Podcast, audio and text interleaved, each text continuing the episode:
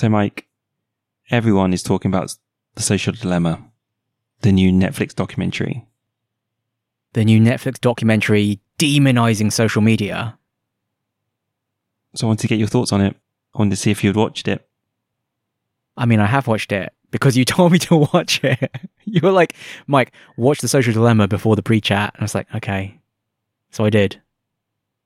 But no new news for you there. I actually quite liked it. I thought it was good, actually. You know, like, it was quite thought-provoking. And I think you do need something that's like really like slap in your face, you know, dramatization, over the top, etc. Because otherwise, it is very easy just to become accustomed to like, oh, this is normal now. And it's like, yes, it's normal, but it's terrible. Oh dear, yeah, it is really bad. The thing I also thought was really funny was that they didn't want to offend the left or the right. And so the extremist ideology is called extreme center. Like, it's the extreme center. How are you extreme center? So I don't use much of Facebook, but I didn't realize how hard it tries to pull you back in. And you know, I can see how there are some things which are very clever. And that's not clever. Not clever is not the right word, but you know, having an alert to say your ex is with someone else is a real triggering notification to get. Yeah. Makes me glad that, but Facebook is, I mean, I know Facebook is evil, but also saw Reddit was on there as a platform. I don't think Reddit works the same way though. I mean, I don't think my personal drug is bad. It's just all the other ones that are. No. But on Reddit, there is the notion of upvotes. And although there is some algorithmic funny business going on, things that have more upvotes tend to be close to the top. So I don't think it's a complete black box like Facebook, where Facebook is just, I'm going to show you this. Well, because this is what I think you want to see, or because this is what I think I want you to see. You know, it's not as extreme as that. And then the thing is, Twitter is like Facebook now as well. Like, Twitter used to be just a chronological feed. And now Twitter is like, no, we're going to show you the best tweets first. Actually, you know what? You're right. Maybe Reddit is also like that too. And I refuse to engage with it because I'm using old.reddit.com and I'm looking at hot, not best. So maybe I'm just avoiding the algorithmic machinations of Reddit. But maybe they're all like this. How about the YouTube algorithm? Oh, the YouTube algorithm. The YouTube algorithm, I 100% agree, is doing this and has got me. Because with Facebook and with Twitter, I was on the lookout for it. You know, like, I had my defenses up. YouTube, I was not expecting it. And YouTube has totally ruined me. Like, my mind is just jelly now. And I blame YouTube. Well, of course I blame YouTube, because otherwise I have to take responsibility myself. And no one wants to do that, let's be honest. So, yeah. YouTube, it was just very subtle and insidious. Like, I used to watch some YouTube because it was a good place to see, you know what, like Let's Plays, or just find out, you know, people did like little mini documentary videos about stuff. And I used to subscribe to some channels, and I used to just look at the subscription page to see when one of the channels that I had subscribed to had put out a new video, because that's all I wanted to watch. And then YouTube made that subscription page harder and harder to use, and made their homepage more and more prominent, to the extent now where I, like a robot, just watch whatever YouTube tells me to watch. And I love it. It's really disturbing, because sometimes I'm just like, why are you showing me this video? And then I watch it and I'm like, wow, I did not know I loved that. But I do. Give me more. I think we can end that there. Oh, really? I had this whole highbrow thing about the tragedy of the commons I was going to go into. You can keep going. You can keep going. I'm just putting a break there if you want it. Keep going if you want. Because, you know. You know, you're like, no. What was the gist of The Social Dilemma? What was it really trying to say?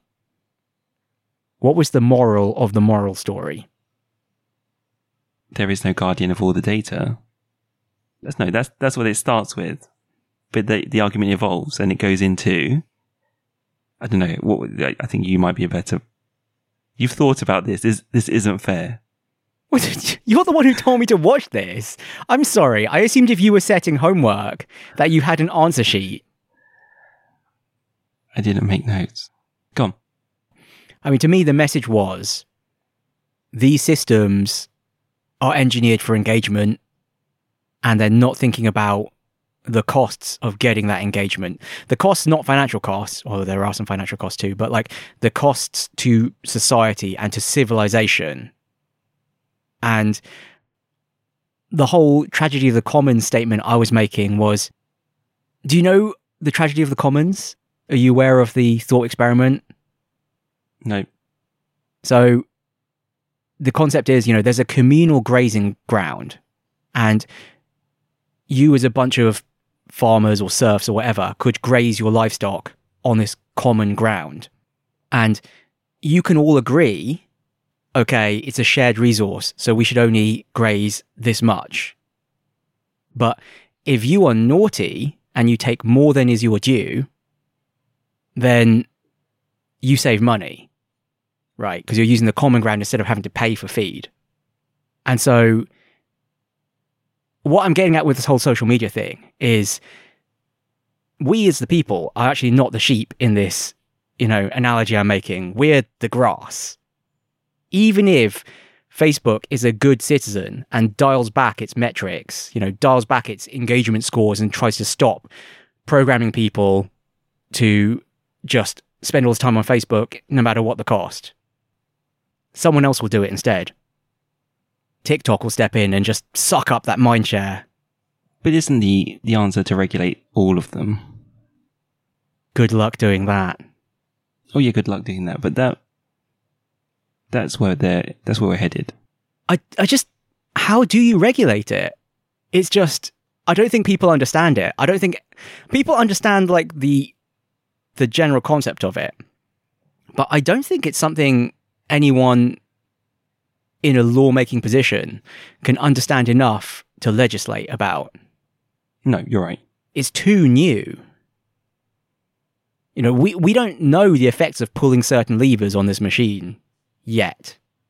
So I don't think anybody expected social media to do the things it's done.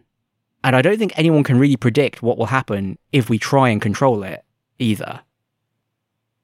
I do think it's kind of interesting, like, there was some other comment in the documentary about, you know, humans being parts of, like, a big machine, you know, we're like the neurons in, like, this global brain.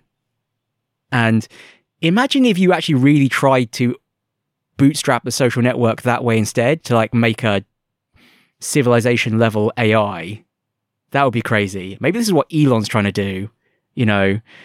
Instead of making the social network about pushing your political agenda, well, it's just a different political agenda, try and push it into, let's become a multi-planet species and get, like, Gestalt consciousness. Sorry, I'm getting two big words here. That's ridiculous, but it can be, I can imagine that. I can imagine that Elon would want that. I think he's literally said that. I think it would be better than what we've got now. Yes, it would be.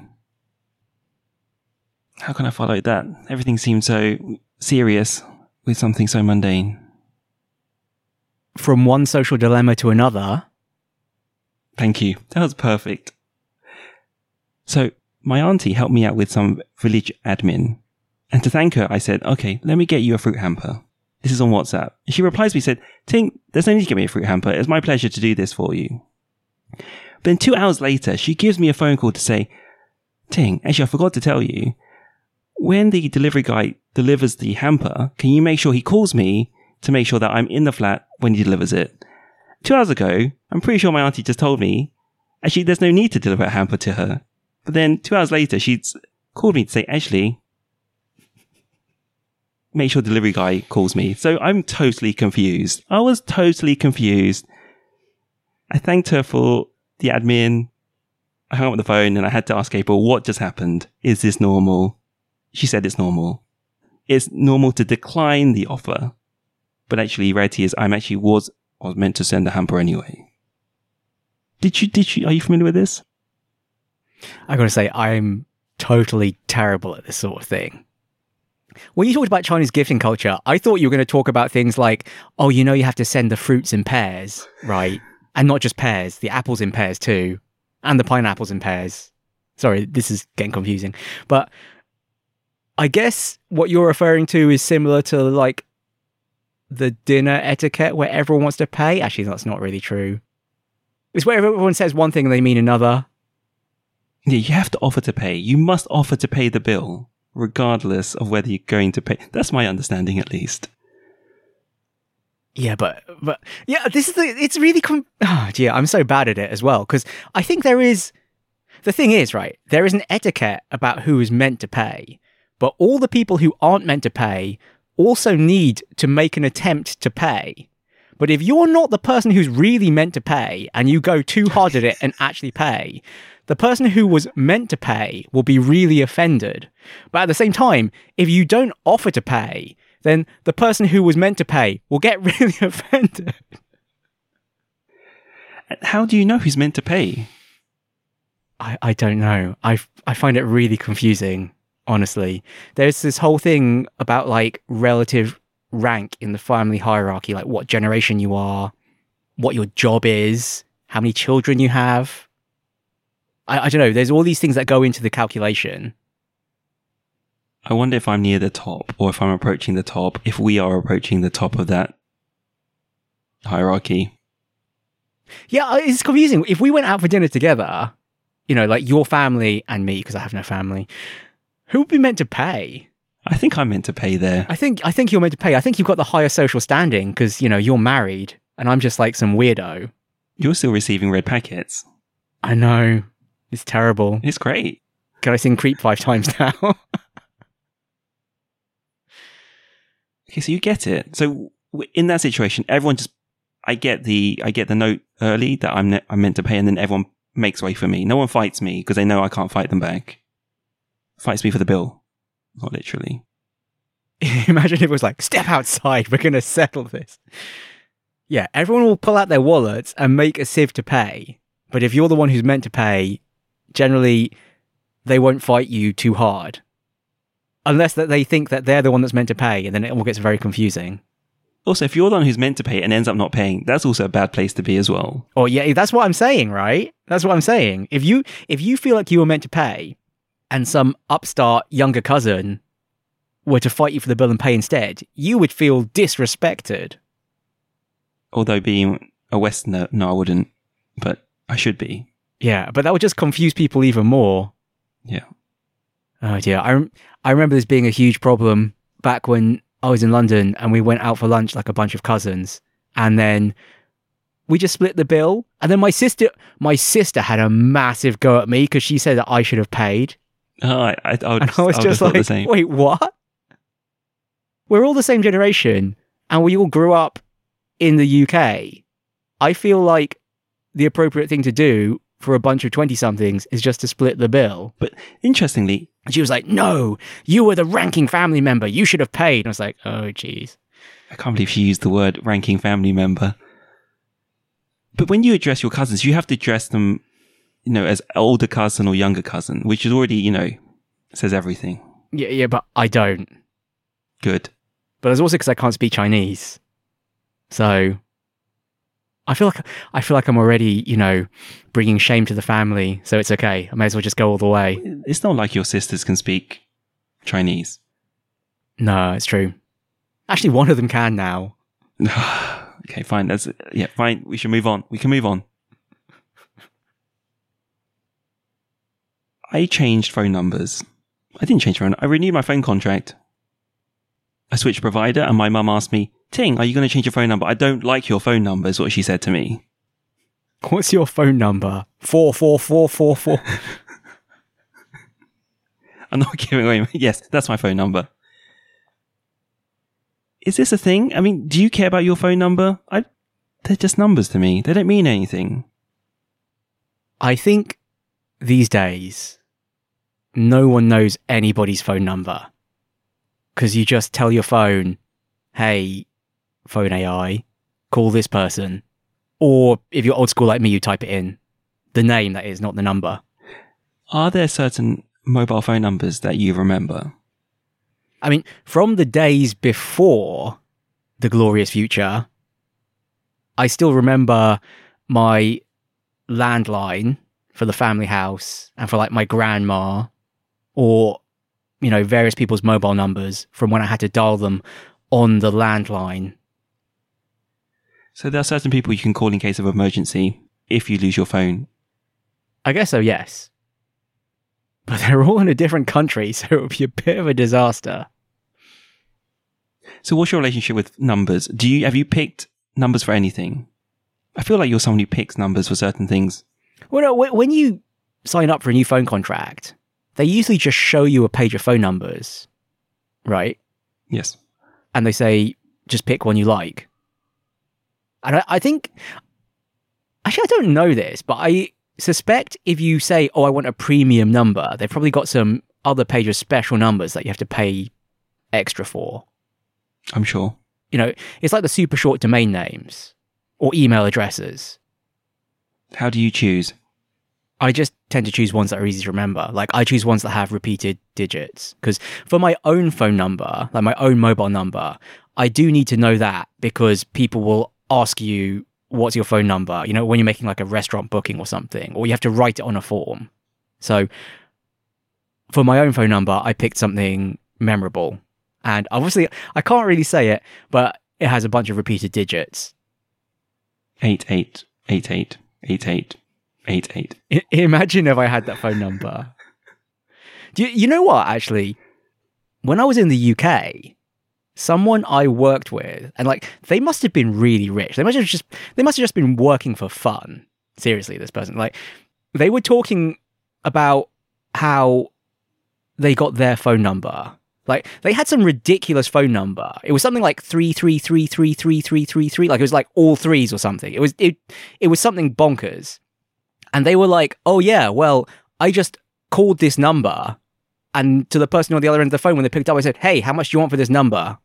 You know, and they said that they actually originally tried with 11111 and couldn't get it because the other person's price was too high. And then they went to 22222 and then couldn't get it. And they ended up with 33333. It was like this bonkers story. That's a really good idea, though. Who does that? People with too much money. Yes. But amazing phone numbers.